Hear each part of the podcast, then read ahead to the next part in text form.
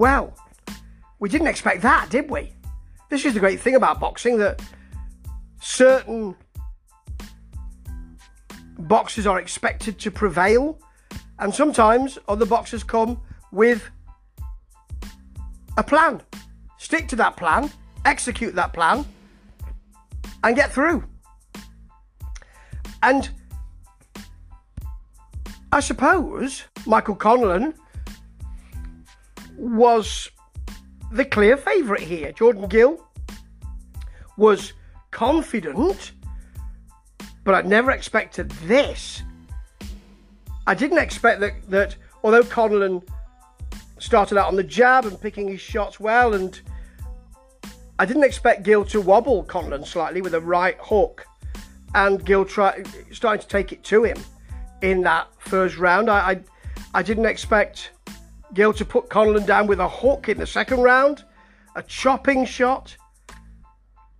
I didn't expect, when Conlan was a little hurt further on in that round, that the words, "They're going to have to stop this fight," would come from the commentary team. Gill was really sitting down on his punches by then. Really tough punches that it's hard to keep shipping.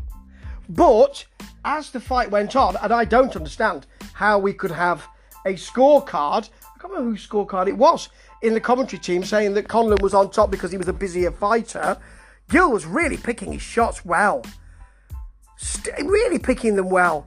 And although Conlan went back to the jab in the third, and that jab hit a straight right that really got in there, he was looking for his shots, Gill came back and hit a right hand that also shook Conlan.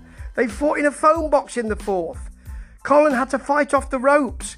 But I have to say, by the fifth, he was looking more composed, was Conlan. He was easing his way back into this fight.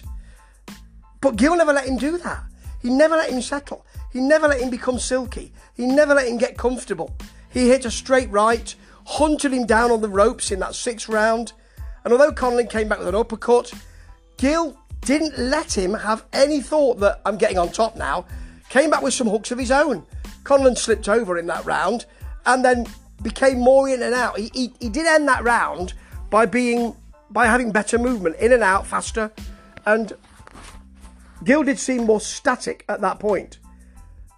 I didn't think that, even though Conlan wasn't fighting back after a cumulative flurry of shots from Gill, although Conlan didn't fight back immediately, I thought that he would have come back.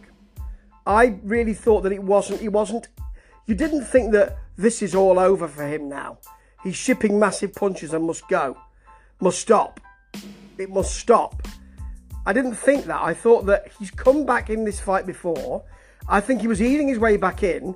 I think he probably could have worked through that again. But we need to be careful with boxers. Whenever they get in the ring, they are putting their lives on the line. We know that, and this was a tough fight. So I understand Howard Foster's view entirely. I understand the commentary team's view that was a good stoppage. Understand that entirely. I'm willing to be persuaded on that. But I never expected that. Great fight. A fight that boxing needs right now.